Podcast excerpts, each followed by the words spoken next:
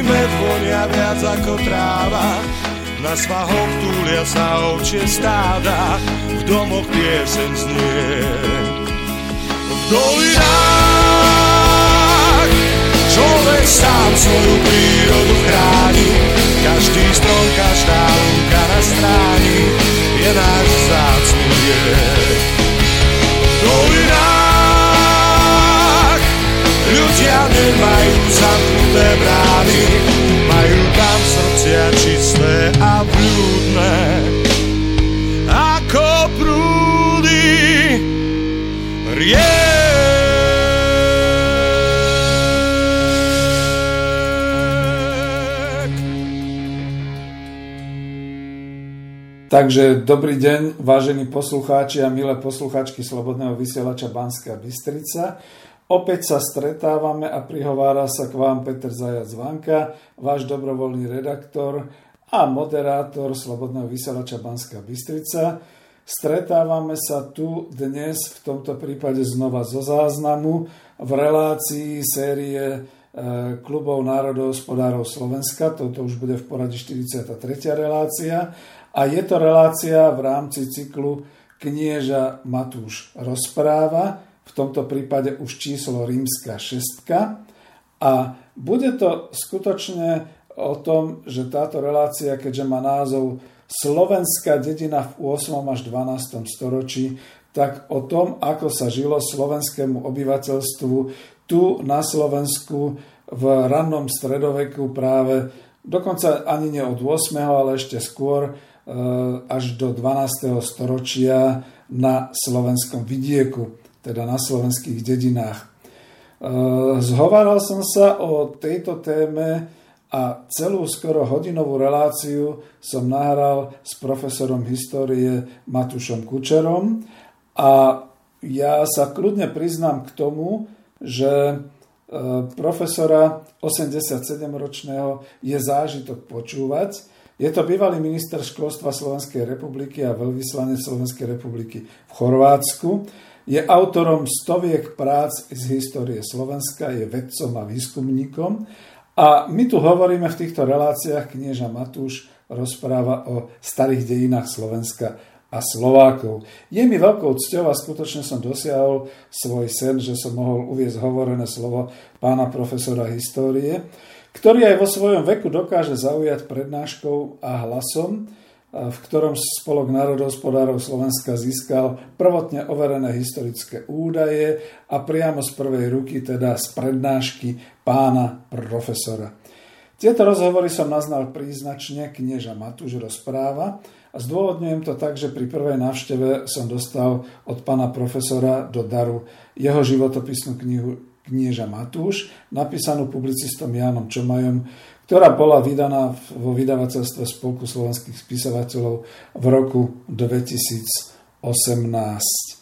No a ja už len teda znova upozorním na to, že relácia je záznamom, v tomto prípade nie z nejakých mojich dôvodov choroby a podobne, ale chodím za pánom profesorom a spolu pracujeme nad týmito reláciami.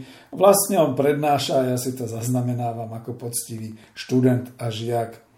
A v tomto prípade je to komplexná prednáška, komplexná relácia o dedine slovenskej, a to potom znamená, že ak ju prerušíme v nejakej časti, tak len kvôli tomu, aby ste si oddychli, aby tam mohla byť nejaká pesnička, pretože toto je viac ako hodinová relácia. No, keď je to teda takto, tak vás poprosím, že ak sa vám bude páčiť relácia, chcete sa niečo opýtať pána profesora, chcete pochváliť alebo pohaniť, napíšte nám na mail klub.narodohospodárov zavinač gmail.com ten klub to je ako Karol s Káčkom malým, alebo si počkajte na uverejnenie relácie na YouTube kanáli Slobodného vysielača Banská Bystrica a tam potom napíšte.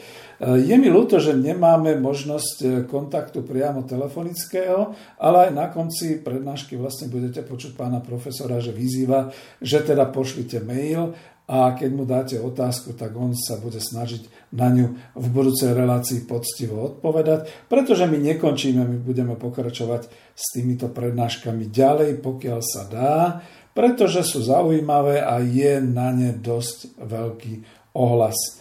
Ja keď som pánu profesorovi povedal, že dosiahol povedzme skopírovania tejto relácie 120 krát, tak on povedal, že takto už je taká väčšia sála, kde sú jeho poslucháči.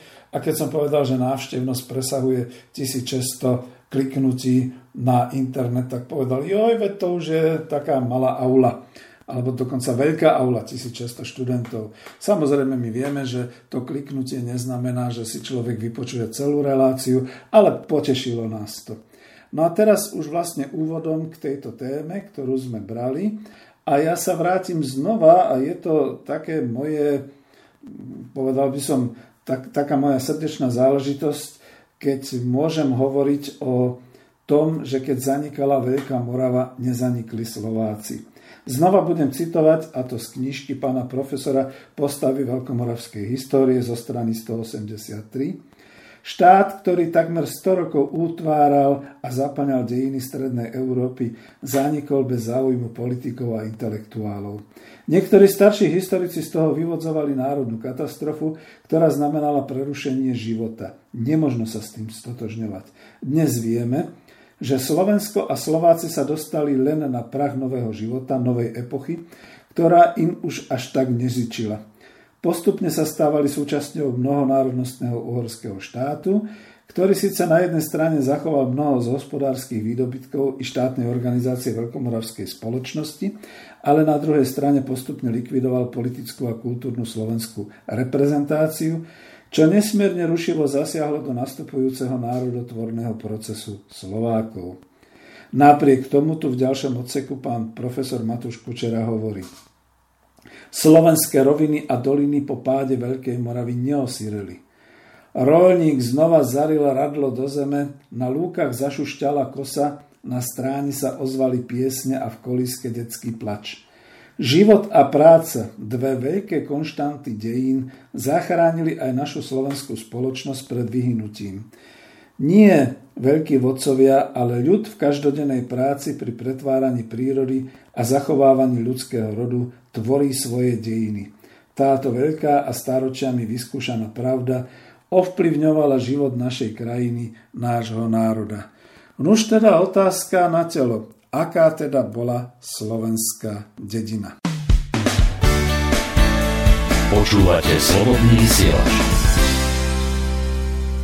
Dnes sa budeme trošku rozprávať o slovenskej ranostredovekej dedine. E, možno vás zaujalo slovo dedina. Áno. e, my máme zvláštne pomenovanie, my a Moravania. Lebo najčastejšie všeslovanské slovo pre dedinu je ves.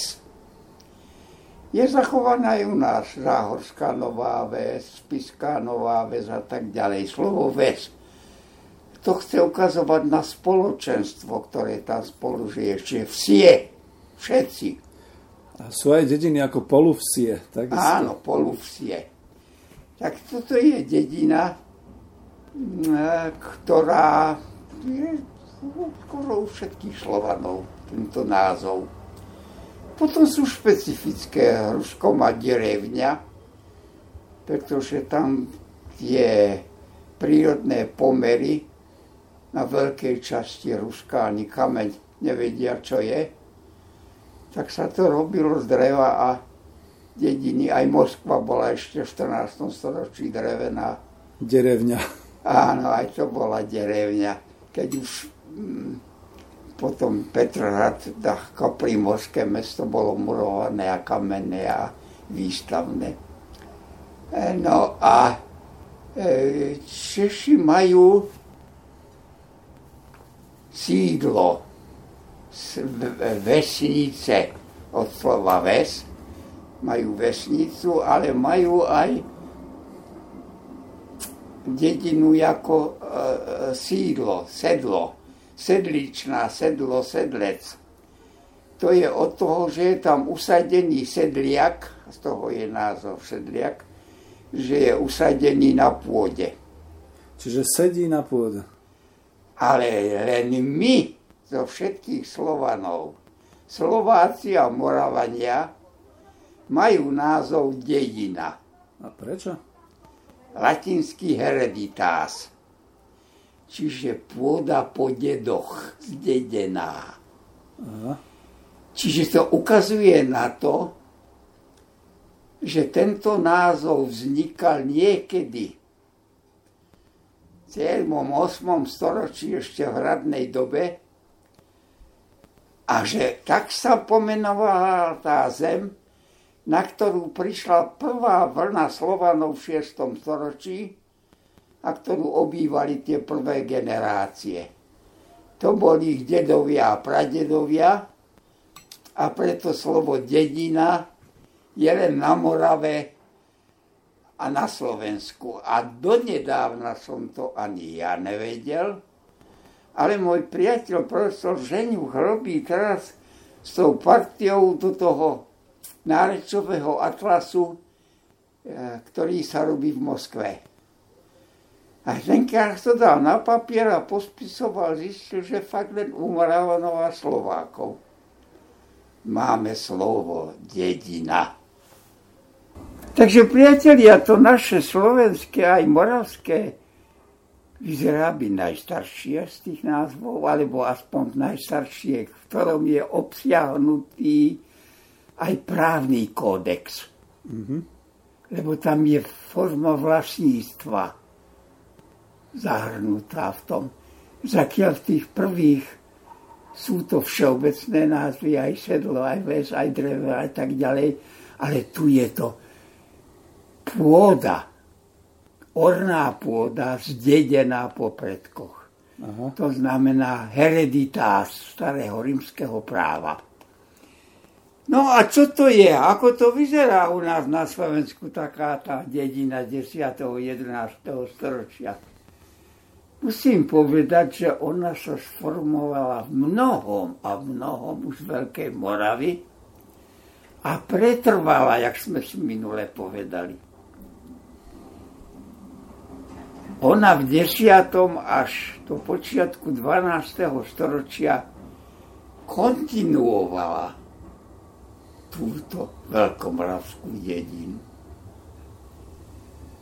To znamená, že to bola sústava všakovako podľa terénu položených chalúp, k ním hospodárskych stavisk a niekedy bola aj ohradená. Lištinách mám doklady, kedy okolo dedine Fovea Bulpína, vlčia priekopa. Aha, hej. Tam, kde sa na Slovensku pod horami sformovala nová dedina a lesy plné zvery dorážali na jej majetok, museli urobiť dve veci. Pri svojom dome museli urobiť ohradu pre dobytok a to sa nazývalo okol. Okolo teda niečo ohradili. E, Zostal nám aj v kotárnom názve typu, ako máme v Liptove okoličné a inde okolí. Takže ten život nám to zanecháva okolo nás, keď sa vieme dobre otáčať, obzerať a čítať no ako gramotní ľudia, vieme o našej domovine a o ich počiatkoch oveľa viac. Preto som rád, že stále máte záujem počúvať tie moje výklady o hospodárskom a sociálnom živote, lebo nikdy predtým to slovenská historiografia neurobila a ja som položil základy, ale mám nasledovníkov. Dobre sa to počúva, pán sú profesor. do krvi sa hádať, či sú luteráni a katolíci, či sú dolňáci, či hornáči, či sú liptáci, či, či uh, uh, navyslení uh, títo Turčania, hoci Turčania, to je od názvu divokého býka, ktorý divoko žil v našich horách, bol, nazýval sa Tur. Čiže v Turci E, to je žili Turiec. Turiec. A. Turčania. To pomýlilo aj Václava Chaloupeckého, keď si chceli potvrdiť svoju teóriu, že stredných Slovákov nebolo, boli len západní, ktorí sú Češi a východní, ktorí sú Bulhári. A Ježiš. sa hádali ešte aj s časťou Poliakov, tí by chceli aj aspoň spíš. No a tak tento stred bol taký, že ešte aj po divokej zveri bol pomenovaný. Ha, ale ty si to nenechali na sebe ani Turčania, ani ostatní, že oni nie sú potomkami divej zvery a že majú svoje názvy. A tak začali študovať po miestne názvy a zistili, že majú pekné, staré názvy. A dokonca tam v tom Turci, tam, kde si kúsok od tých kúpelov, je jedna listinka a hovorí Hixunt No, hy- sepulchra paganorum. Aha. A tuto sú hroby pohanov. Iha. Čiže presne sa už odlišovali tomto období 10. 11. storočia, o ktorom si my hovoríme. Už nie len podľa toho, ako sú usadení, ale aj podľa toho, či sú veriaci alebo sú pohani. No, tak jak tak vyzerala tá dedina? Povedal som, že to bola sústava niekoľkých domov. Ale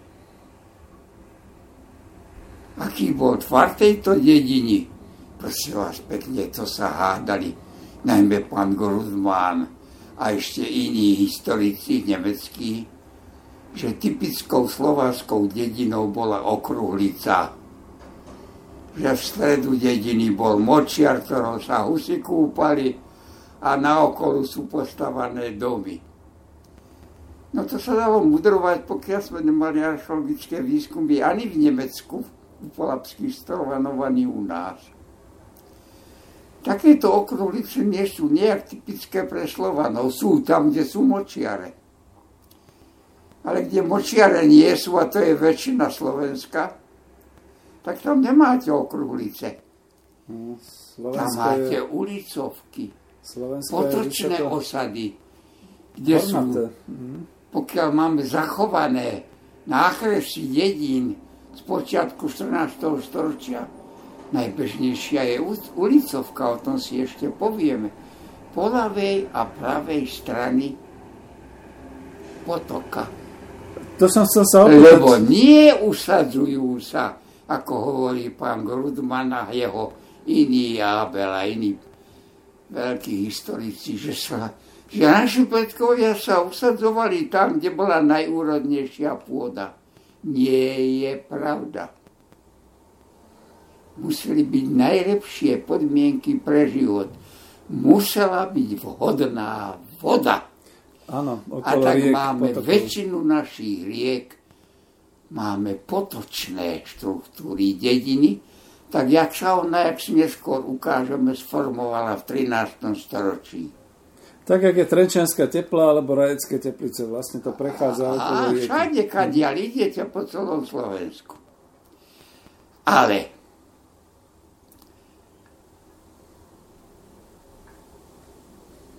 keď sa začali pomenúvať tieto dediny,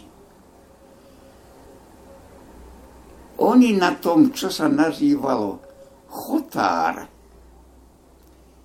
alebo terra rabilis, zem polnohospodárska, terra vákua, slobodná zem, terra terestra, terra kričkovita, po, po, po, po, po, porastená, po, u, u, úhor, pôda, ktorá ležala pokojom, bola úhorová, pôda, ktorá bola novo vyklčovaná, bola pola campestris a bola často pôda extirpáta, alebo po slovensky novaľa, novaľ. A tak ďalej. Tu máme pekné doklady, kedy v donácii dané je do to. Takýto chotár je spravidla veľký. Obsahuje v tom 10. 11. storočí niekoľko dedín. Napríklad podľa listiny z 1075, to je súpis majetkov Hronsko-Benedického opáctva. Dedine, ktorá sa volá Bože môj, tu nad odstrihom mám hneď hore. E,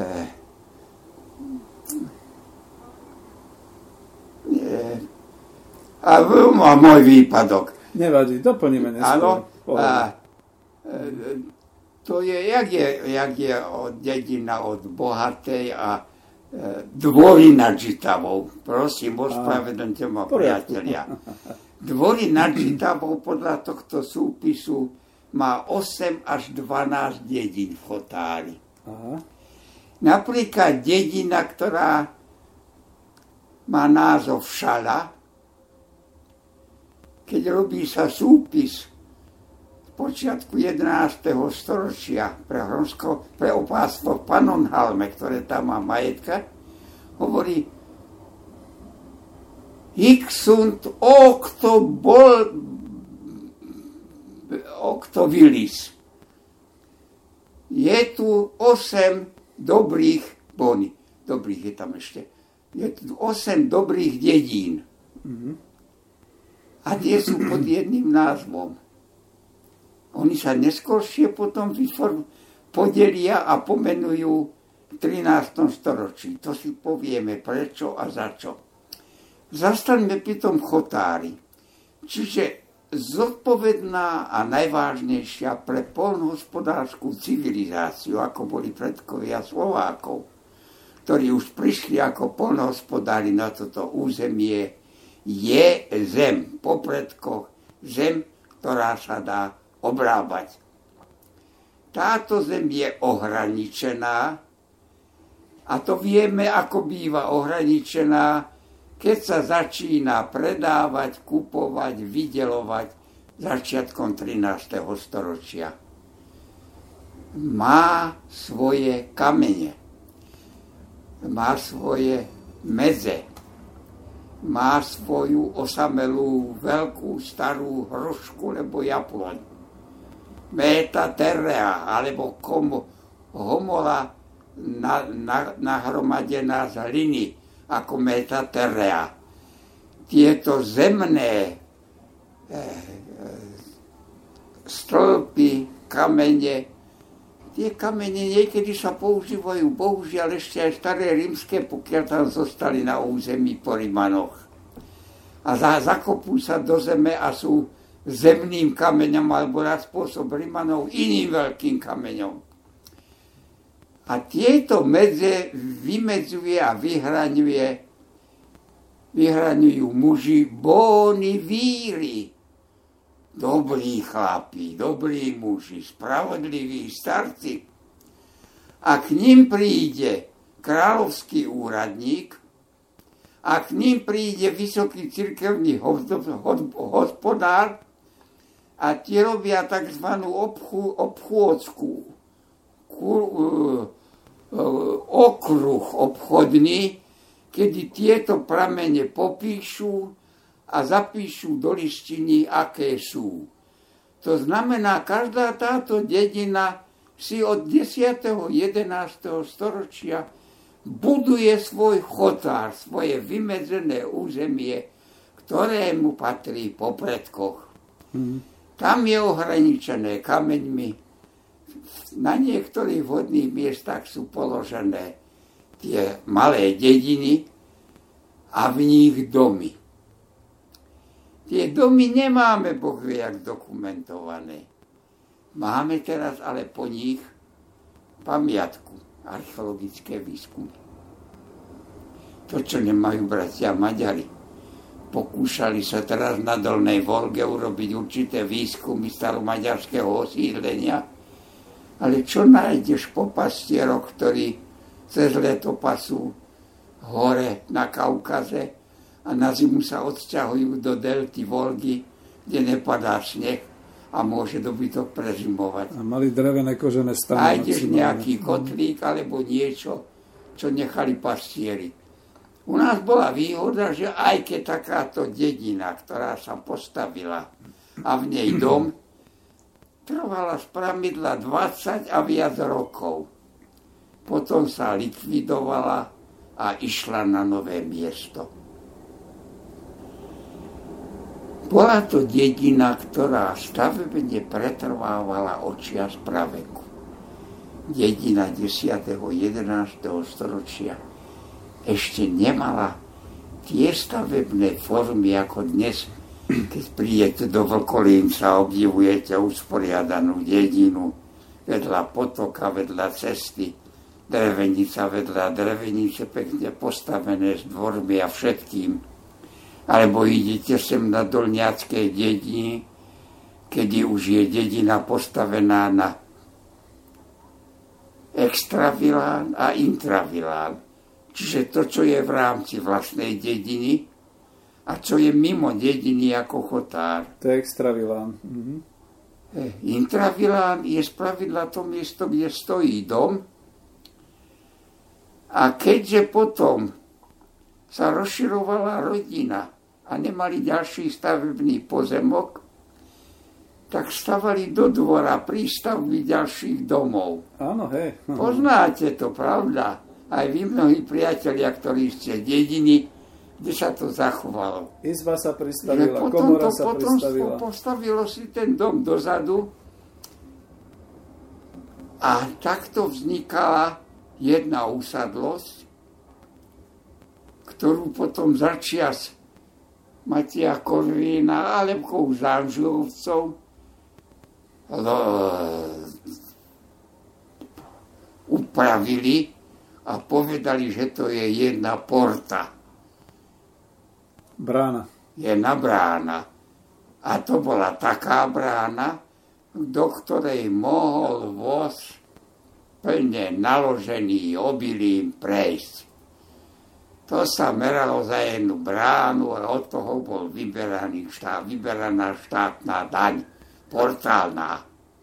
Portálna daň Církev vyberala církevnú, tá vyberala desiatok, desiatú časť. A pán dostával často deviatok z desiatku.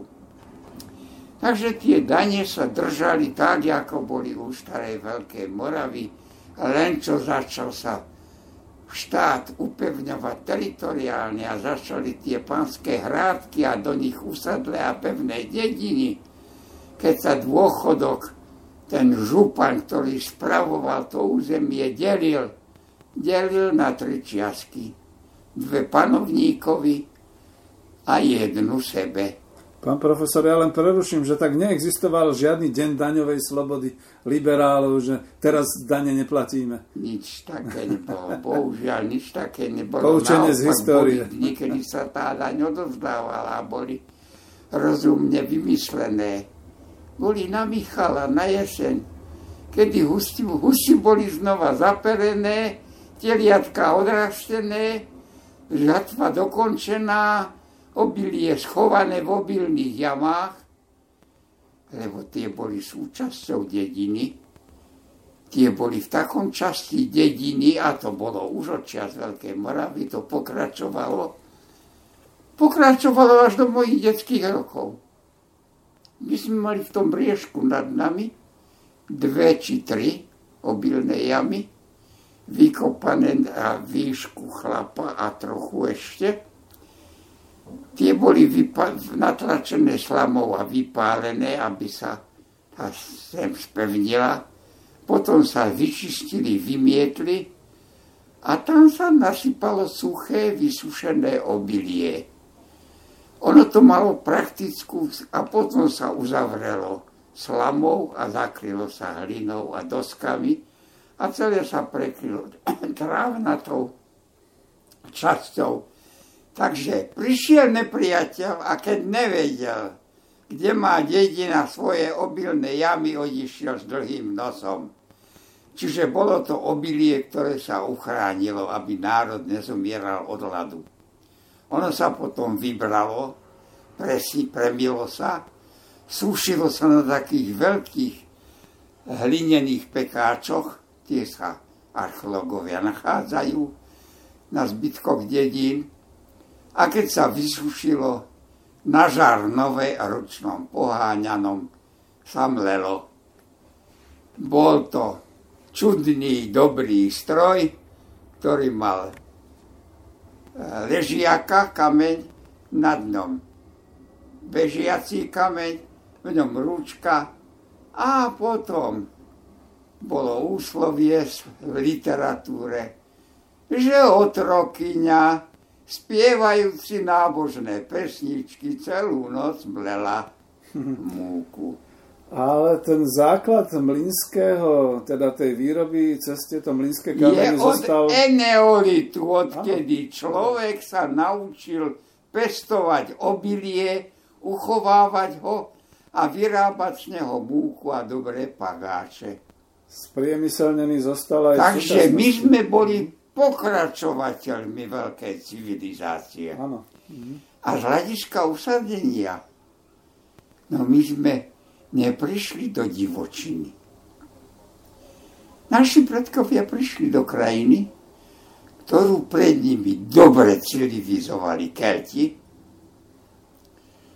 Kade zakopneme, máme po nich pamiatky, boli to polnohospodári.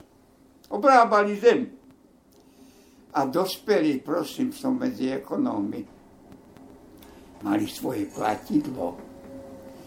Najprv bolo len symbolické, tak ako kedysi v Byzancii starej, dlho udržiaval emblém, emblém panovníka. Takže bolo symbolom panovníka, ktorý tú krajinu držal v ruke. Neskôr bolo aj bežným obeživom Neviem, priatelia, či čítate noviny, ja čítam, aj keď sú stále horšie a horšie, odkedy majú nových majiteľov. Tá pravda sa strašne pohoršila. Uja, to je kritika. Áno, ale, ale eh, ten nález tých zlatých, eh, zlatých kačských mincí na hrade Bratislavskom Aha. nie je náhoda. Podobné nálezy boli teraz na Orave. Takže po tejto civilizácii zostal už veľká časť kultivovanej, polnohospodársky obrábanej krajiny. Preto sa do nej tak Rimania tlačili. Preto bol pokiaľ, no to za tých Rimanov, za tých Rimanov sa pokúšali to obsiahnuť až hore po. Tam predsa prezimovali a v údolí toho považského korídoru sa tlačili na sever. Uvažovali, že urobia tam novú panóniu, bola panónia inferior, superior, tak musela, mohla byť ešte ďalšia panónia. No, potom, keď sa rozsypávala rímska ríša a prišli náliezdy germánskych kmeňov, Gepidov, Gerulov, Longobardov, keď mnohí odtiahli, z nich najväčší avari, eh, húni, ktorí vošli aj do pesničiek germánskych, do Nibelungov. Až potom, keď ich rozbili na katalánskych poliach vo Francúzsku, skončili zle. Ale niektorí odišli až do Španielska, do Pirenejí. To sú potomkovia, ich potomkovia sú dnešní ba- Baskovia. Mm-hmm. A to bolo ktoré storočie? Hú? To je 5. 4. 5. storočie. No a po nich, po týchto Germánoch, Langobardi už ušli do Severnej Itálie a obsadili Severnú Itáliu. To sú dlhobrady pastieri svíň. Podľa toho sú Longobardi, dlhé brady, ryšavé pastieri svíň. Obsadili tu naše záhorie, Moravu a juh potom vieme presne podľa historika Pavla vieme, že teda obsadili to územie a vydobili ho na, na, a obsadili ho a stali, prevrstvili rímske osídlenie a usadili sa. Takže po týchto uh, civilizačných skupinách prebrali túto kultivovanú zem naši predkovia. Mm-hmm. Na rozmedzi 5. 6. storočia už sme tu sedeli pod Tatrami, medzi Tatrami a Dunajom sme už sedeli. A všetci tí, čo písali tie báchorky, dnes sú smiešní, pretože slovenská archeológia už vie doložiť okolo 1200 dedín na tomto území do 13. storočia. Čiže to bol rozvoj. Vy ste raz spomenuli, že niektorí z tých letopiscov hovoril, že ako keby sa tu tí Slovania rozosiali. rozosiali A, ja, a tí byzantskí letopisci sa ešte aj pohoršovali. Predstavte si, čo sú to títo ľudia, čo majú tie slamené strechy a tie primitívne domy. Ono, rímska ríša za 5 storočí nedokázala romanizovať všetky tieto oblasti a všetky tie kmene.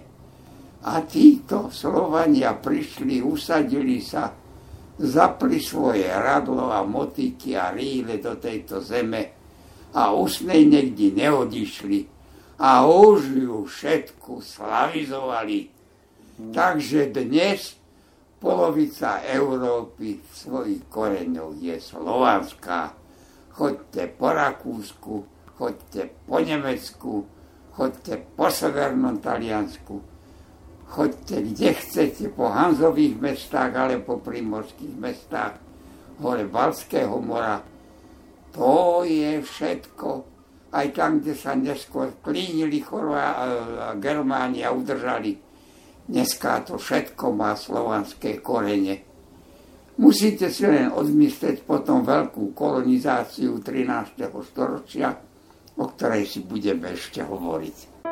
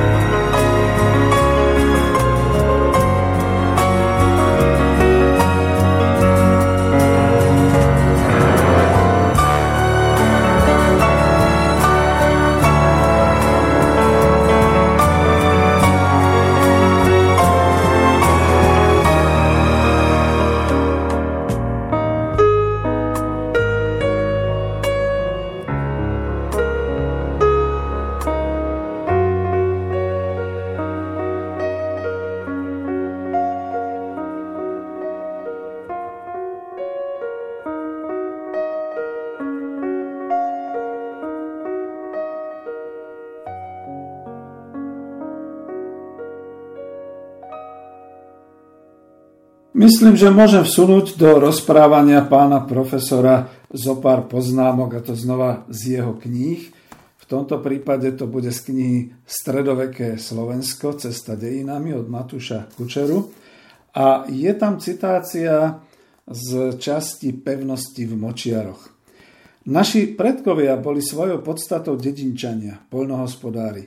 V 6. storočí nepoznali to, čo dnes nazývame mestom, ba ani žiadny druh pevnosti hradu či hradiska, kde by sa ukryli pred nepriateľom. Proti nepriateľovi sa bránili v lesoch, v roklinách či úžlabinách, vhodne využívajúc terén, čo platilo najmä na kočovníkov, ktorí v úvodzovkách nemilovali lesy. V lesoch sa pravda nedalo stále žiť. Slovanskí polnohospodári sa najradšej zdržiavali na úrodných nížinách a rovinách, posiatých zruceninami monumentálnych rímskych stavieb. Naši predkovia tieto zvyšky neobyšli, ak im mohli poslúžiť, vďačne sa v nich usadili. Aj samo, o ktorom sme hovorili, si za centrum ríše zvolil starý rímsky Burgus, najpravdepodobnejšie na území dnešnej Bratislavy. Postupne im však prestali e, rímske centra vyhovovať, už aj preto, že boli vysunuté z centra krajiny, takže Slovania z vnútrozemia to mali ďaleko. Život so všetkými radosťami a starostiami si vyžadoval, aby sa ľudia z času na čas stretávali a spolu rozmýšľali o trampotách, čo ich sužovali, o nepriateľoch, čo im nedali spávať, o vzájomnej pomoci a spoločnom postupe proti ním. Nik presne nevie, kto zo Slovanov prišiel s nápadom budovať silne upevnené centrá, všeužitočné pre osadníkov zo širokého okolia. Neubehlo ani 100 rokov od príchodu našich predkov na Slovensko a už sa v krajine objavilo čosi, čo v nej dovtedy nebolo. Hradiska, to znamená opevnené miesta, ktoré sa stali centrami obyvateľov zo široka, z ďaleka. Ako vyzeralo také hradisko, komu a čo slúžilo a prečo naši predkovia tak upriamili sa na stavbu hradisk, že ich cudzinci spoznávali práve podľa nich. Tu by bolo treba veľa hovoriť, ale ja to doplňam iba kvôli tomu, aby sme vnímali, že keď hovoríme potom o dedine, popri tom existovali hradiska ako strediska mocenské a dalo by sa povedať aj obranné. Hradiska vznikali od konca 7. storočia, píše pán profesor, pričom najviac v dobe Veľkej Moravy. Neboli dielom bohatých jednotlivcov, naopak stavať hradisko sa rozhodlo množstvo ľudí jedného kraja, aby sa v ňom ubránili obyvateľom iného kraja, hoci aj susedom. Stavba musela byť rozsiahla a veľká, aby sa do nej v čase vojny vmestili všetci slobodní príslušníci kmeňa a ich rodiny. Hradisko podľa toho splňalo viacero funkcií, ale jeho hlavná úloha spočívala v ochrane a obrane. Takže tuto to zakončím s tým, že toto bola časť, ktorá sa nazývala Hradiska o hradiskách a pritom treba povedať, že Slovensko bolo zaľudnené osadami, hlavne teda polnohospodárskymi, ktoré boli naozaj rozsiaté po celej krajine, po celom Slovensku. Treba tu nájsť zo pár takých príkladov, napríklad o ľuďoch. Ľudia sa dožívali podstatne nižšieho veku ako dnes. 40-ročného človeka už považovali za starca, teda za kmeťa. Priemerný vek žien sotva prevyšoval 30 rokov. Z detí jedna tretina a v zlých rokoch až jedna polovica zomreli ešte pred vstupom do dospelosti. Pritom nemôžeme našim predkom vyčítať, že sa nestarali o hygienu, o telo a o oblečenie.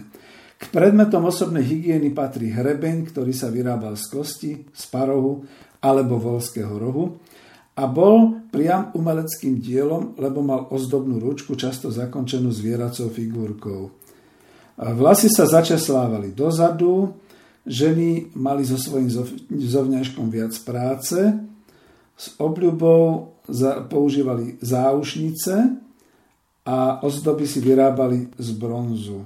No a keď môžem pokračovať, hoci bolo vo veľkomoravských poddanských chalupách všetko skromnejšie, ako v palácach bohatých veľmožov, ktorí už žili na hradiskách a na kniežacom dvore, Veselosti a zábavy ani v nich, tých dedinách nechýbalo.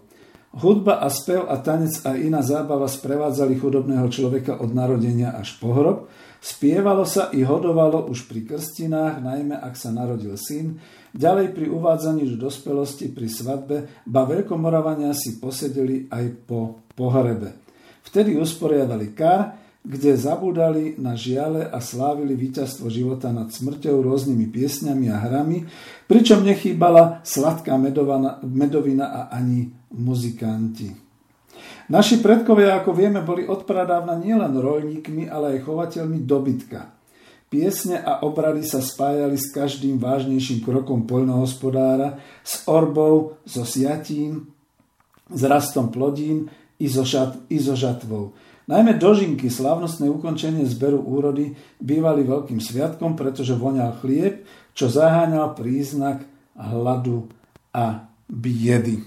A ak budeme teda postupovať rýchlo, aj po páde Veľkej Moravy, platí to, čo som spomínal, ale starí Slováci to nemali ľahké. Ochranné krídla Veľkomoravského štátu sa polámali a zostali sme odkázaní len sami na seba. Nový štátny útvar e, Uhorské kráľovstvo sa zaoberal predovšetkým svojou mocou a upevňovaním moci. A tak, ako to býva, Slováci, ktorí sa stali spolutvorcami uhorského štátu, boli najmä dobrou pracovnou silou. Veľká časť národa dlho zostávala atomizovaná v kotlinách a v dolinách hornatej časti Slovenska, tu prežívali pod správou svojich voľmožov a kniežat až do začiatkov 12. storočia. Hory a doliny v týchto storočiach strachu a neistoty o budúcnosť zachránili starých Slovákov, uchovali pri živote ich jazyk a kultúru. Až na prelome 11. a 12. storočia, keď už bol uhorský štát dosť pevný, dokázal tieto hornaté oblasti Slovenska pripojiť do svojho zväzku. No a kam sa len človek podel, všade sa rozkladali lesy. Riedke dubové a bukové háje, v ktorých sa pásol malý a zleživený dobytok, najmä kravy a ovce. Ošípané sa ponášali na dnešné diviaky. Celé tri roky žili v lesoch, keď si na jesen pochutnávali na žaluďoch a až potom ich ľudia prikrmili v zime, aby nabrali akú takú slaninu. Takto vyzeralo v časoch, keď sa naša krajina dostala pod vládu prvých uhorských kráľov a vyzerala trochu inak ako v súčasnosti. Lesy boli plné divých zvierat. Najväčšmi šarapatili vlci, ale občas aj zatúlané samotárske medvede, ktoré sa k obydliam dostávali z hĺbky pralesov severného a stredného Slovenska. Tu sa v tom čase preháňali ešte stáda divokých bivolov, to sme hovorili tur, preto turiec, zubrov a nespočetné stáda srn a jeleňov. Spočiatku ich ľudia lovili pre meso, ale neskôr im to kráľ zakázoval. Les bol však predovšetkým veľkým priateľom stredovekého človeka. Poskytoval mu drevo na stavbu chalupy, na kúranie, lebo uhlie, ktoré dnes kopú baníci pod zemou vtedy ešte nepoznali, aj drevo ako základnú surovinu, z ktorej si človek vyrobil mnoho potrebného a užitočného náradia, vtedy ešte len primitívne radlo ako by pluch, na konci okuté železnou radlicou, ďalej voz, brány na bránenie oráčiny či jarmo na zapriahanie dobytka, súd na kapustu, krosná na tkanie látky z konopy a z ľanu, no a stôl, lavice a rozličné truhlice a samozrejme hlbokú drevenú lyžicu, aby sa ňou dalo dobre načrieť, keď si celá rodina sadla k spoločnej drevenej mise. Keby sme sa prešli po našej krajine okolo roku 1000, udivilo by nás množstvo vody. V tomto období sa totiž začalo výrazne meniť podnebie v celej strednej Európe. Ochladilo sa, ale zimy neboli tuhé, skôr boli mierne. A pri tom všetkom po celý rok pršalo a pršalo. Rieky sa po dažďach natoľko zdvihli, že sa vylievali z korít. Mokré roky v úvodzovkách veľmi trápili ľudí. Kronikári, ktorí zapisovali najvýznamnejšie udalosti, si najčastejšie na okraji knižky poznamenávali roku 1118 bola veľká povodeň, akej nebolo od potopy sveta. Alebo v roku 1121 boli veľké povodne, lebo bola veľmi teplá zima. V následujúcom roku sa zapísali. Boli veľké povodne a na jar prudko napadlo strašne veľa snehu a bola zima. Ešte aj v polovici mája boli také veľké mrazy, že zamrzli všetky menšie rieky a potoky. Všade tam, kde medzi lesmi a hájmi ležal kúsok úrodnej zeme, ale najmä v úrodných kotlinách postavil si stredoveký človek svoje obydlie. Bol to neveľký dom aj z drevených zrubov, nezriedka zapustený do zeme, aby v ňom bolo teplejšie. Každý dom mal otvorené ohnisko, v ktorom sa ustavične udržiaval oheň. A keďže komín v ňom ešte neexistoval, Veru Dým poriadne vyštípal gazdinej oči, kým uvarila prosovú kašu, hrach alebo bôbový príkrm, ku ktorému len občas v dni veľkej sviatočnej, z veľkého sviatočného času pribudol aj kúsok mesa. Chleba, pekne nakysnutého, bývalo na stole len poskromne, Najčastejšie sa na ňom zjavili jačmenné alebo ovsenné posúchy. Ak vedľa seba vyrástlo 10 alebo 12 domov, to už bola veľká dedina. Oveľa častejšie sa však zhrčili len 2-3 domce, obohnané poľami, ale aj s vlčou priekopou, ktorá mala samotu a jej obyvateľov chrániť pred divokou zverou. Naša dedina bola teda spočiatku drevená, slamenná a biedna. Jediné bohatstvo, ktoré sedliacká chalupa skrývala, predstavoval kus železa na radle, bráne, motike alebo lopate. To si každý dobre chránil a opatroval, lebo železné nárade bolo najväčšou hodnotou. V rukách stredovekého človeka fungovalo ako nástroj na obrábanie zeme jedinej živiteľky. Nepohnojená a nedokonalým náradím obrobená pôda totiž nebola priveľmi štedrá. Na jedného vysiatého zrniečka dávala len dve, na najvyš 3-4 nové zrniečka. No tak, vráťme sa k našej dedine. Tak bol to dom. Dom bol klasický. Držala sa práve kalínia. Zalosené, zatočené koly jednak pevné krížové, pevné, na nich posadené hore krovové brvna, medzi to zatočené koly a to popretlietané tenkými lieskovými a inými prútmi. Takže vznikla taká pevná lesa o rozsahu 4-5 cm. Táto sa obhádzala hlinou z jednej a z druhej strany a natrela sa vápnom. Vápno sa odjak živa pálilo všade tam na Slovensku, kde bolo dosť keramického materiálu na to. To znamená e, v, vápenca. Vápenec. Celé biele a malé Karpaty sú vápencové. E, vtáčnik je vápencový. Malá Fatra je z veľkej časti vápencová. Všade na pokraji sa palievalo vápno. A bývalo dobrým zvykom, a ten sa udržial až do mojich detských rokov, že keď vápenčiari, ktorí rozvážali vápno po dedinách a predávali, si ho dedinčania kúpili, v doštenej bedničke vyhasili, vodou do vykopanej jamy naliali, prikryli, aby tam deti a dobytok nepadol. Hmm. A vždy, keď bolo treba na jar, vybrali zrelé, usadlé vápno, dokonca stavitelia na tomto hrodnom vápne, keď boli veľké jamy, aj mulovali s ním. Nahradovalo nám cement. A malo to aj čistiace účinky viac. Áno, uh-huh. chemicky nahradzovalo cement a toto hradné vápno je v tých vápných jamách postavených často skôr na tých miestach, kde sa mal stavať hrad. Napríklad, tak to máme zachované aj niektoré písomné doklady, keď šikovný farár nehal vykopať jamu skôr a dedinčania nasadili, na, na, nahasili veľkú jamu vápna aby mohli postaviť si z nepálenej tehly dobrý murovaný kostol.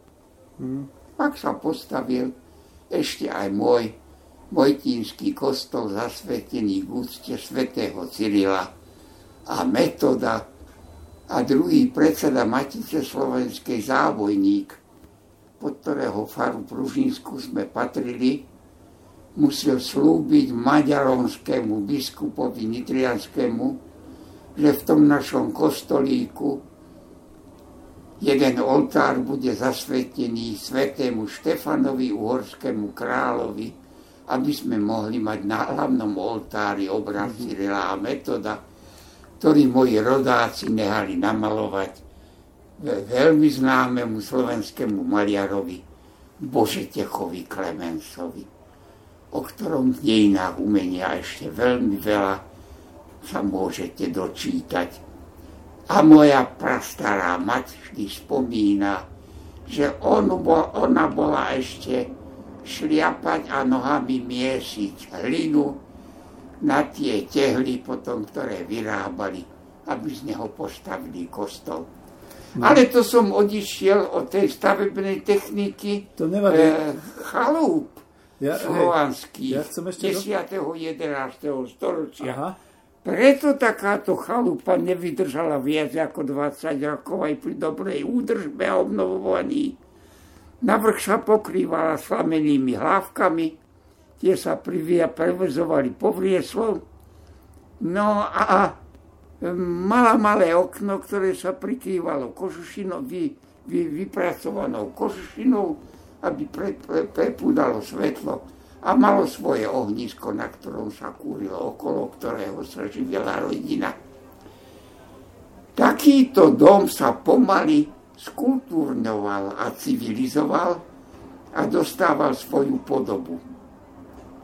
Ako som pomenoval, on sa bráni proti zvieratám, lebo okolo týchto domov si začal robiť zahrádky. Mm-hmm. A tam sa pestovalo dnes už skoro všetky známe zeleniny.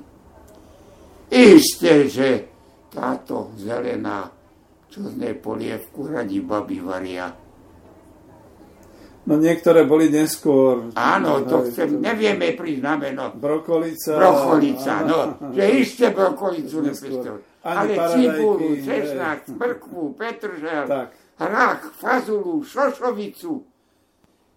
Ale e, tú červenú tatarku tu doniesli až Turci Osmani. To som Tá sa nepestovala u Slovanov.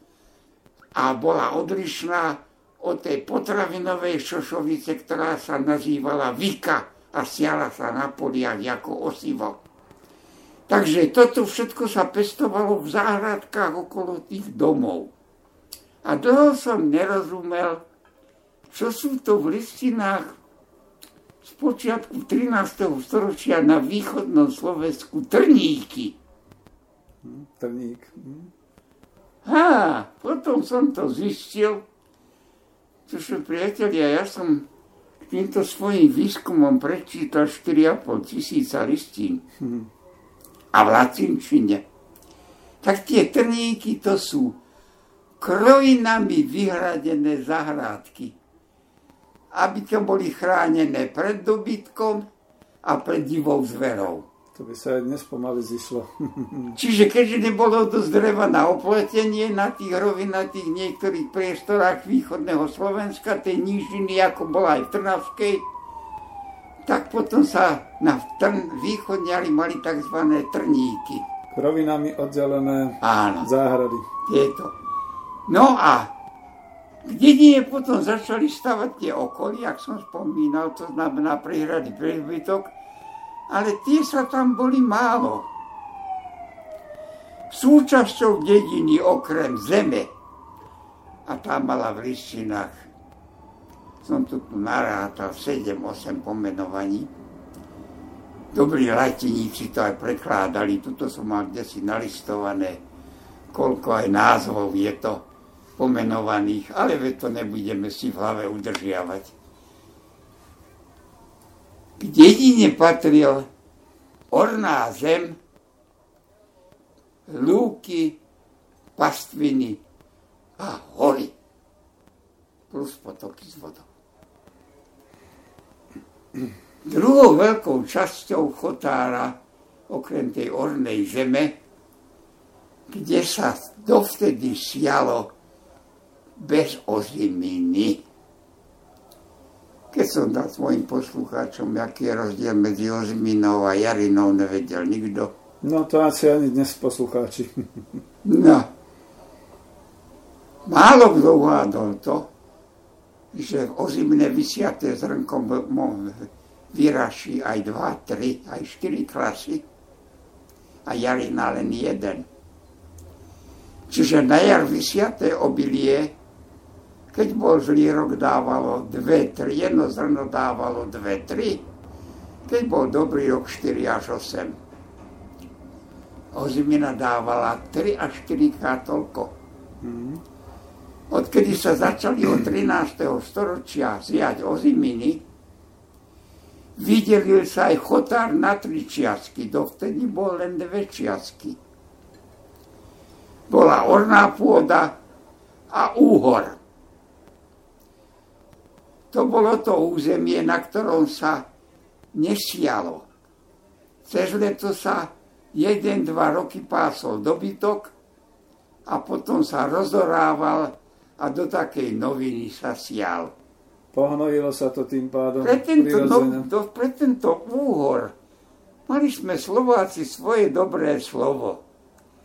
Ale tí intelektuáli písomnícky Uhorsku vymyslí termín kalkatúra.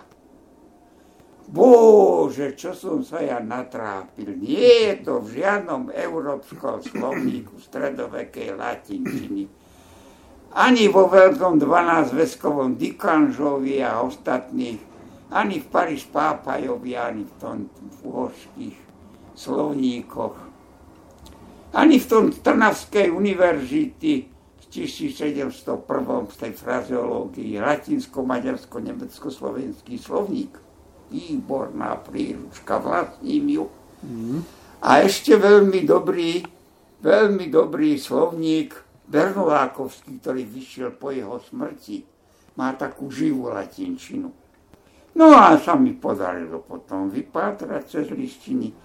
Kalkatúra to je tá časť chotára, ktorú sme my nazývali po slovensky úhor, vulgodicitur, jak hovoril písar, ľudovo nazývané úhor. Pred okolo, pred desiatým, okolo 10. storočia ešte tam bolo aj to ongr zachované v zápisoch. A oni ho nazvali karikatúra preto, že to bol priestor, ktorý bol udúpaný do chopitami dobytka tak je do kopito, tak je to dobytkami udúpaný priestor. To boli tie dve časti, na ktorom sa pásol dobytok a ktoré sa obrábalo.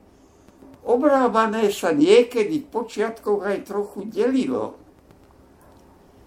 Pokiaľ bol zachovaný trochu ten princíp uzavretej dediny, bola časté lepšej zemi, zemi, zemi sa aj niekedy po niekoľkých rokoch delila.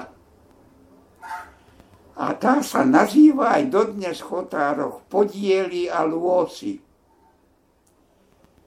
Tam sa, sadili, tam sa robili kapusné záhrady, potom neskôr aj zemiačníska,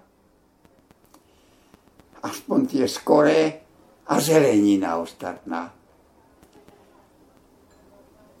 takýto, toto bola tá užitková pôda, o ktorú sa viedol veľký zápas. Raz si podaný opástva na Panonskej hore, ale tu podaný zo Šale a tu k Nitre, kde mal kláštor majetky, až po Nové mesto nad Váhom mal tento kláštor majetky. Našli si jedného farára, zrejme mu dali dobre vypiť a ten mi napísal sťažnostnú lištinu až do Ríma. a bola ustanovená komisia, ktorá prešetrovala ich sťažnosti a urobila potom poriadky. A tápis tej komisie máme. Aha. Tá potom ustanovila miery, tá mi veľmi pomohla, čo som mohol považovať za jutro a potom tie výmery. Ak bude chuť a záujem, môžeme sa k ním dostať, ale to je lepšie písať a ja to musím len čítať, tiež to neviem na pamäť. Rozumiem, ale zistíme. To sú, to sú obmedzenia rozhlasu. Hej. No a ďalšou časťou potom dediny po tých pasienkoch a lúkach bol les. Les bol dobro myselné, dobro dajné zariadenie každej dediny.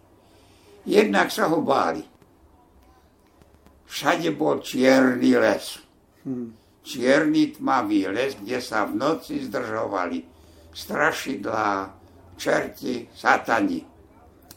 Ale cez deň ožíva, lebo cez deň sa v ňom pásli prasiatka až do celej jesene a až potom, keď spadla žalúď, tak nastúpilo ohnanie prasiatok do tej časti, kde spadli žalúde a nastúpilo tzv. glandinácio. To sa tiež dedilo a, a delilo a kupovalo a predávalo. To znamená vypasenie prasiec. Lebo nečudujem sa, viete, pokiaľ som pozeral na tých dobových kresbách kdekoľvek v Európe zo 14. storočia tie prasce a domáce a dedinské sú na vysokých nohách a vyzerajú trochu ako takí vyhľadoveli diviaci. Mm. Až potom na jeseň, keď padol sneh a keď sa praste vzali k domu a do ohrady a začala sa pestovať aj repa. A zostal čas aj obilovín, víky a iného na výkrm, tak tedy sa prasce tam zabíjali a konzumovali. Budete prekvapení. Robila sa analýza, jaké kosti sú na dedinách, na tých smetiskách našich slovenských predkov. No, mladé prasiatka. My sme vôbec nezmenili chuť. Mladé pečené prasiatko, fond je ozdoba dobrého dedinského. Dnes už bohužiaľ aj mestského stola, tie ani nevedia, ako živé vyzeralo. Tí ho len kúpia hotové a idú ho zaniesť do pekárne, aby im ho upiekli. A to sme tisíc ročia jedli a boli sme zdraví a prežili sme. A bol, prežili no, sme to. Takže nebolo tam strašne veľa divej zveriny. Našla sa aj divá zver, ale nebolo tam tých laň, slniek, slnco veľa. Bol tam divočiak, ale najmä domáce dedinské prasiatka. Mm. No, tak taký bol ten kolobeh toho čierneho lesa, lebo on bol potom dával drevo na oteplenie, dával stavebné drevo, pásol sa v ňom dobytok a bol veľmi užitočný preto 10. 11. storočie. Zmenila sa klíma, priatelia, o tom storočí, ktorom hovoríme nastali veľmi mierne zimy, málo snehu a zdvihli sa rieky o 110 až 120 cm. Takže dnes si už vieme vysvetliť, prečo z ľavého bezprostredného povodia Moravy na záhory nemáme veľkomoravské chalupy. Aha, no tak hej. Odsťahovali sa hore na brehoch Karpat splavilo alebo odsťahovali sa. No. Takže e, to sme dlho nemali. E, tentokrát nám pomohli Nemci e, na výskumoch mlynov v Lužických Srbov. a tam skúmali rieky dobre zachovaných terénoch a bezpečne dokázali, že ich hladina bola vyššia o 110 až 120 cm. My sme tu, na veľkých riekach veľmi už nemohli, lebo medzi tým bolo niekoľko povodnia, zobralo nám aj brehy, zmenili sa aj ramená Dunaja, e, mŕtve ramená a tie dokonca boli využívané. Ak to niekedy v budúcnosti zabudnem pri rybárstve, priatelia rybári, my máme najstarší doklad chovu, rybníkového chovu tu z podunajskej krajiny. Ja. Niektoré tie mŕtvé ramená tu od Komárna na sever Dunajskej stredy a a, a, a, a e, Štúrova boli také, že keď boli vysoké stavy vody, tie ramená sa zaplavili vodou a poddaní zo širokého, ďalekého okolia museli prísť zavrieť hrdlo toho ramena. A celý rok až do jesene sa tam chovali tie ryby Veľké ryby požierali malé. Medzi tým nastal výlo výz, o tom si ešte budeme hovoriť. Víza, áno. Čo sú to výzy, dneska už ani nevieme, lebo máme hydroelektrárne a priehrady a výzy sa už nechodú, tre, nechodia treť do našich vôd a nedosahujú dĺžku 4 metre, naše staroveké ryby pomaly. Je. No, e, takže e, tedy sa potom, potom tedy využíval ten les na grandinácio aj na pastvu. To bola vypásanie do, do byčaťa.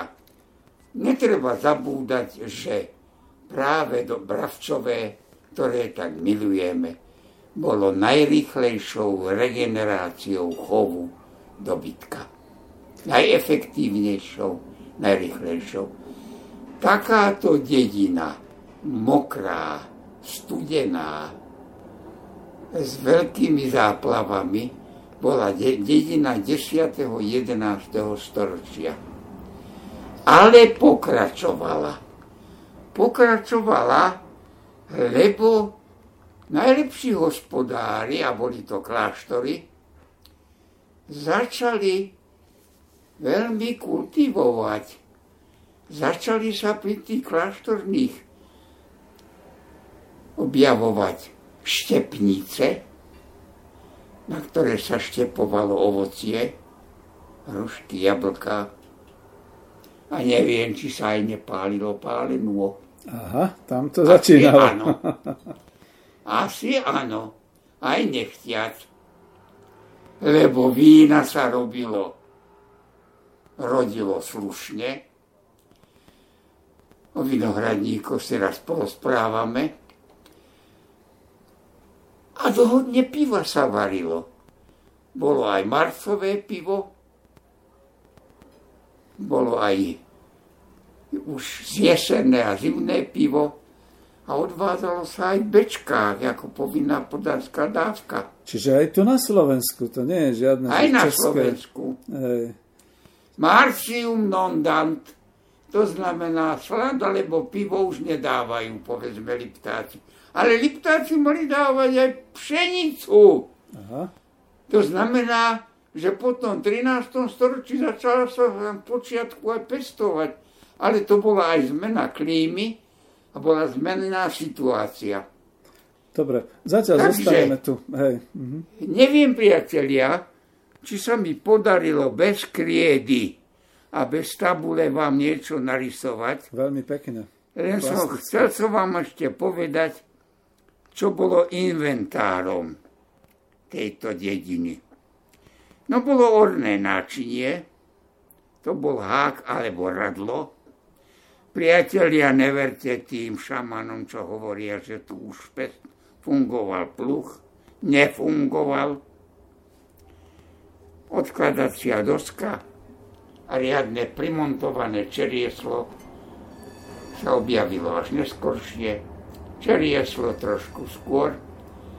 Tam by som bol ochotný trošku veriť tomu, že maďarský filozofia Elmir Mór napísal o tom peknú štúdiu, ale aj náš trápil sa trošku s tými archeologickými náleziskami, keď ich ešte nebolo veľkú, veľa. Nebohý môj priateľ Lesko Habovšťak. Ale dnes už je ich zaplať pán Boh. Máme zo všetkých oblastí Slovenska už orné náčinia, okované radlice, odky, plihy, radlicu symetrickú a atemetickú, veľké čerieslo, pluhové kolieská sa koncom 12. Mhm. storočia natoľko vyrábali v niektorých dielňach, kde bolo dobre drevo a vykresávali sa tie vára na kolečka že sme exportovali do Rakúska. Máme ich zachytené naš, tu na mýte rakúskom. Ešte, že boli tie colnice a mýta. Hej. Takže my sme tiež niečo vyvážali do Rakúska. To je pre mňa zaujímavé. Mm. Hej. Takže táto dedina je nesmierne živé, fungujúce hospodárstvo rozšírenou rodinou, lebo aj slovo otec, mama, mama a tak ďalej, Aňa a tak ďalej, všetko je prebraté v tom jazyku Maďarov. A to všetko sa udialo medzi tým príchodom Maďarov v 1994, povedzme, až ten celé 10. 11. storočie, tá terminológia už v tom slovanskom prostredí za Dunajska, ktoré bolo celé osídlené Slovanmi, či už južné slovinského typu, ale až do druhej polky Balatonského jazera slovenským obyvateľstvom, čo preukazne dokázal už môj učiteľ, e, nebohý pán profesor Stanislav v diele Slovenský juh v stredoveku. Mám to prvé vydanie, ktoré nehali komunisti zošrotovať, teraz zásluhou rozumného prezidenta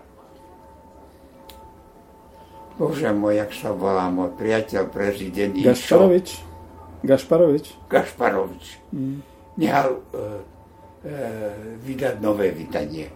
Mm. Takže už naši poslucháči môžu si hľadať aj nové, nájsť tam nejakú svoju dedinu, jej význam, jej rozlohu a podobné. Aha, to... Lebo ja tu ešte stále operujem starými slovníkmi, ktoré začali vychádzať mm-hmm. až z dielny Márie Terezie a neskoršie, kedy potom Cerníkové súpisy, vojenské súpisy, vlastním celú súpravu vojenských map z prelomu 19. storočia a 20. čo je už veľmi dobrý zápis v teréne. Vlastním tu mapy E, nášho rodáka z turnej, Trenčanskej turnej Lipského. Prekrásna mapa, 28 dielna, alebo koľko je je. Niekde na obrázku som si uraz rozložil a kolenoval som svoje pracovní na nej a nejaký dobro, dobrý človek mi urobil obrázok, tak tam kolenujem a niekde som ho aj publikoval, tak sa možno s ním stretnúť, tam možno vidieť tú mapu. Takže takáto dedina sa stala života schopným činiteľom. Osadili sa v nej naši predkovia a už sa nikde až do 19. storočia nesťahovali. A v 19. storočí po porážke Turkov aj v, Char- v dole na Balkáne kedy ich odtiaľ vyhnali a zostalo tam dosť úrodnej zeme, tak slovenská chudoba z Kisúc, z Oravy, ale aj z Gemera ušla. Bola ešte pod podanským jarmom, naložila všetko a deti zobrala so sebou a s Károv osídlila veľké sídlo dneska Banátu, Báčky, dnešného Chorvátska, Chorvátskej Slavónie, dneskej vojvodiny srbskej. To sú tie enklávy Slovákov, ktoré sa udržali dodnes, ale nie nemajú kontinuitu s dedinskými Slovákmi 10. až 13. storočia. Je to nové osídlenie. Tak áno, Zeme malo ešte Slovensko stále dosť, aby uživilo všetky hladné krky, ba dokonca po tých veľkých hladomoroch a po tých chorobách, kedy zahynulo v celej Európe v 14. storočí veľmi veľa dedí vyhynulo, nastúpilo masové osídlovanie. Už od 13. od konca 13. storočia, už niekedy po tatarskom páde, ale najmä po tom 14. 15. storočí, kedy vzniklo veľmi veľa našich podhorských osád, ktoré sa začali osídlovať jednak tu domácim obyvateľstvom, ktoré bolo dohost, ale prišlo aj nové obyvateľstvo, ktoré išlo po vonkajšom karpatskom oblúdku od dnešného Grécka, dole potom oblúku cez Rumunsko, išlo oblúkom a sa, objavili sa u nás v 14. storočí v Gemeri a boli to Valasi. Valaské Oláho, preto ich nazývajú aj Rumunov, Oláhovia, Oláhy, aha. Valasi. To je tá nová vlna osídlenia, ktorú nemôžeme preceňovať, preto bolo typické pastierské obyvateľstvo, ktoré dostalo od Žigmunda aj svoje zákony, neplatilo cirkevných desiatok, bolo buď grekokatolícke alebo pravoslávne, grekokatolícke až neskôršie 17. storočia, staršie bolo pravoslávne, donieslo so sebou aj knihy. Najstaršia taká pravoslávna kniha je Evangelium z, Evan z východného Slovenska, Michalovské, a to je zo 14. storočia a vzniklo niekde tam e, v, e, v tu v Sedmohradsku. Časti Rumunska. Mm. V Sedmohradsku urobil jeho filologický rozbor môj kolega môj kolega Pohode. Myslím, že sme už pekne pokročili na Slovensku až do 14. storočia. Ale to sme len prišli k témam, ku ktorým sa budeme vyjadrovať na budúce aby naši poslucháči boli pripravení dávať otázky. To už budeme Lebo musieť... by ma tým činom lepšie hej. sa mi rozpráva, že nemusím ja hľadať témy, budem vyprávať o tom, čo oni nevedia. Tu Lebo v tej chvíli som už dosť dlho z tej školy vonku, dosť dlho už neskúšam a neviem, čo teraz im zanechala základná škola, prípadne gymnázium. Jo, to len Ale počul som, to OECD povedalo, že sú že sú dosť biedne pripravení. No, toto bola hodinová prednáška, pán profesor, čo ste ju urobili, ja som vás neprerušoval. Neviem, ako to pokrajame, aby tam bola aj pre poslucháčov oddychová pesnička, ale senzačne. Skutočne človek si oddychol, poslucháči museli počuť, ako sme si mohli oddychnúť z tej horúčavy v tom vlhkom, studenom, slovenskom, hospodárskom prostredí dediny a teda vidieka ako takého. Veľmi pekne vám ďakujem. To bolo krásne. Keď na jednej usadlosti sesie žilo 3 až 5 rodín, keď to som ešte, tu, tu by som musel si na, vypísať na papierik, koľko sa by tak vyžadovalo koľko pán zobral, aby povedal, že toto stačí môjmu podanému na výživu. A všetko som ja, milý pán inžinier, vyrátal tak krvopotne a ja som to musel, a to by som mal potom ako úvod, jak som obhajoval túto metrickú sústavu, ktorú som vyrátal. Mm-hmm. Pretože môj recenzent, tedy Peter Radkoš, povedal čitateľom historického časopisu Priatelia, on to aj tak ten Kučera odpísal od pána profesora Húščavu. Mm-hmm. Čo som sa veľmi napálil a som povedal, vážení čitatelia historického časopisu, ja som obhajoval z tejto témy kandidátskú prácu. A všetky tieto výpočty sú už v kandidátskej práci. Tá práca má svoj dátum a zapísaný protokol a všetko je to uložené na Filozofickej fakulte našej univerzity. Všetko je to dávno, dávno predtým, než sa pán profesor Húšťava začal zaoberať metrickou sústavou a bez toho, že by napísal čo len jeden článok. Takže zrovnajte si roky ako historici, chodte si do knižnice prečítať moju obsiahlu a hrubú kandidátskú prácu a všetky výpočty tam nájdete. Musím vám povedať, že som ich zobral aj schopmi do svojej knižky lebo boli tak krvopotné a pracne získané, že som ich nemal možnosť ani chuť meniť. Navyše, keď som ich podarilo dostať v literatúre nemeckej, francúzskej a zistil som, že moje výpočty sú blízke franským, franskej metrickej sústave, ktorú prebrali Francúzi aj Nemci, tak som bol nadšený, že som nestrieľal niekde na miery z Hortobáde, keď u nás sa meralo na rýf, na siahu, na povraz funiculus, na palicu. Veď metrická sústava bola veľmi, veľmi primitívna. Tá tí víry pri Bonej a tá komisia, ktorá robila výmery, mala len tieto miery. A neboli to zase nejakí lúmeni, tak oni to merali. Jo, a kto lepšie dal vypiť a zaplatiť, bola miera lepšia. Aha.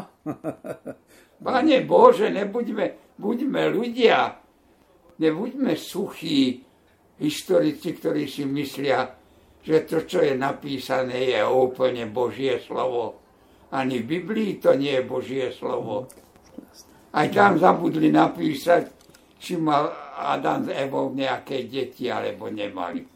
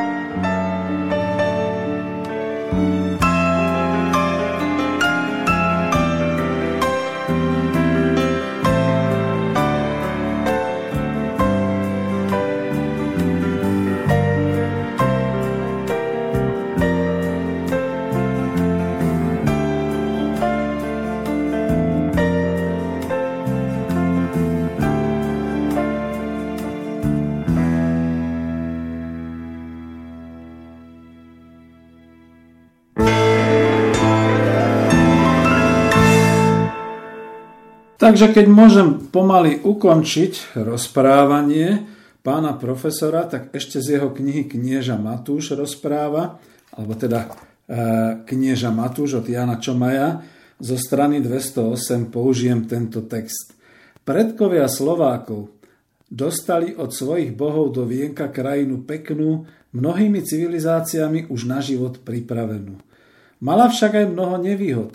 Od západu veľkým oblúkom až po východ boli nepreniknutelné Karpatské hory, ktoré oddelili Slovákov od takmer všetkých slovanských susedov. Od Moravanov, Slezanov, Poliakov či ľudí na Ukrajine. Krajina navyše nemala prirodzené nížinené centrum, ktoré by homogenizovalo zo všetkých príslušníkov územia národ. Naopak, dve veľké nížiny najpríhodnejšie na život – tá západoslovenská a východoslovenská neboli horizontálne priamo prepojené a spojenie medzi sebou udržiavali južnou cestou cez územie dnešného Maďarska, vtedy to samozrejme bolo slovanské územie, od Ostrihomu popod Bukové hory a Mátru a smerom od Potisia až k Miškovcu, kde slovanské osídlenie zasahovalo hlboko na juh. Takto sa ráno stredoveké Slovensko ocitlo skôr na hranici a nie na kryžovatke európskych záujmov. Čo skoro to potom potvrdil vpád Avarov, to ešte bolo pred 8.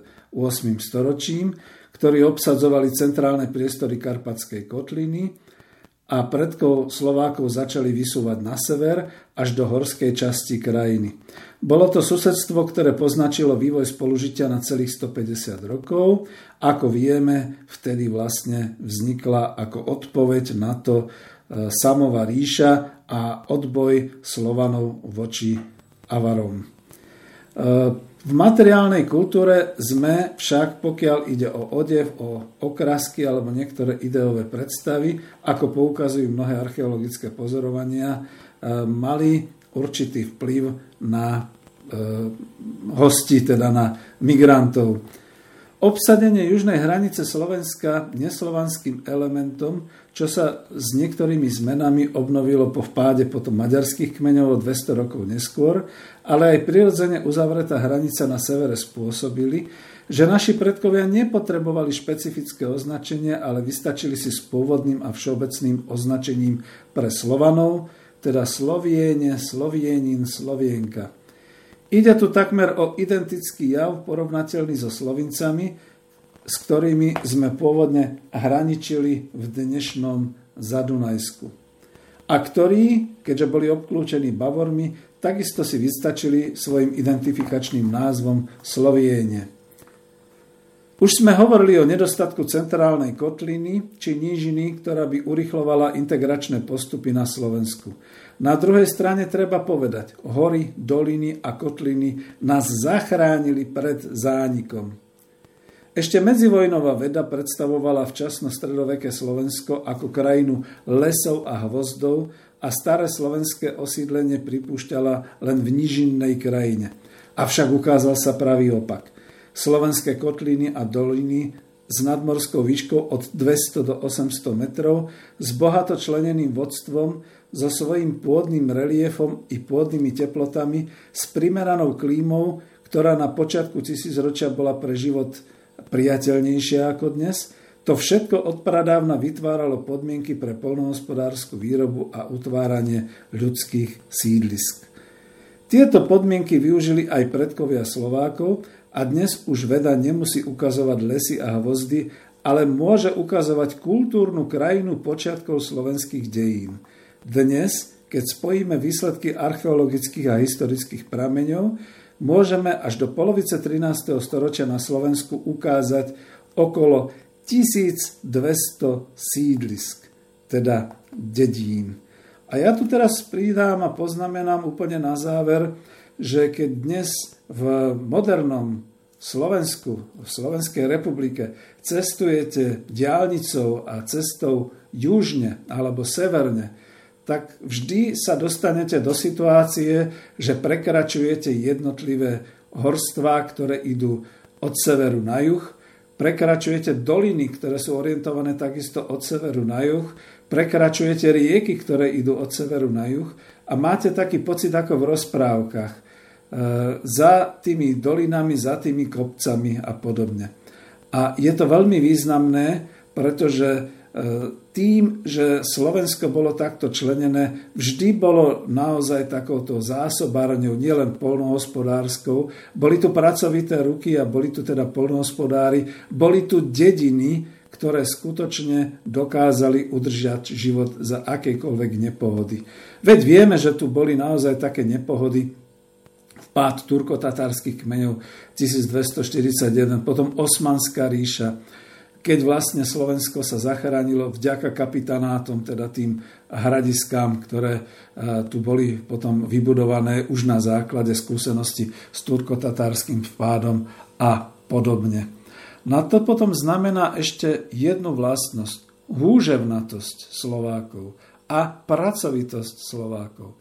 A keď sa pozriete na to naše avizo, to som mal možno povedať na začiatku, vidíte tam vlastne takú, povedal by som až starovekú dedinu, osadu, možno to vyzerá ako samostatný domec, ale je to z Liptovského muzea z Havránku kde teda vykopali a vlastne už teraz rekonštruujú aj nejaké tie keltské e, osadné domy alebo teda sídliska, ale toto je predovšetkým staroslovenské miesto, dedina so slamenou strechou, e, drevené a vlastne na pokraji lesa, kde je už kus obrobeného pola, kde je vidno teda také tie ohrady a podobné veci. Ja som túto reláciu nahrával s pánom profesorom Husárom, Eh, s pánom profesorom Kučerom eh, dnes za vysokých teplôt, keď ešte o 6. večer v Bratislave dosahovala teplota 31 stupňov Celzia. Predstavte si, že keď sa ponoríte do tohto obrázku rano stredovekej dediny na Slovensku, tak si môžeme povedať hrdo, máme kam odísť v lete. Máme svoje územie, kde sa môžeme schovať pred nepriazňou klimatickou. Musíme si toto územie uchovať. A nie je pravda, ako sa mnohé mladé generácie domnievajú, že po nás potopa, alebo že jednoducho my už nebudeme môcť žiť tak, ako naši predkovia. Máme prekrásnu prírodu. V tejto prekrásnej prírode máme dedinské prostredie. Presne od toho slova my sme ho zdedili.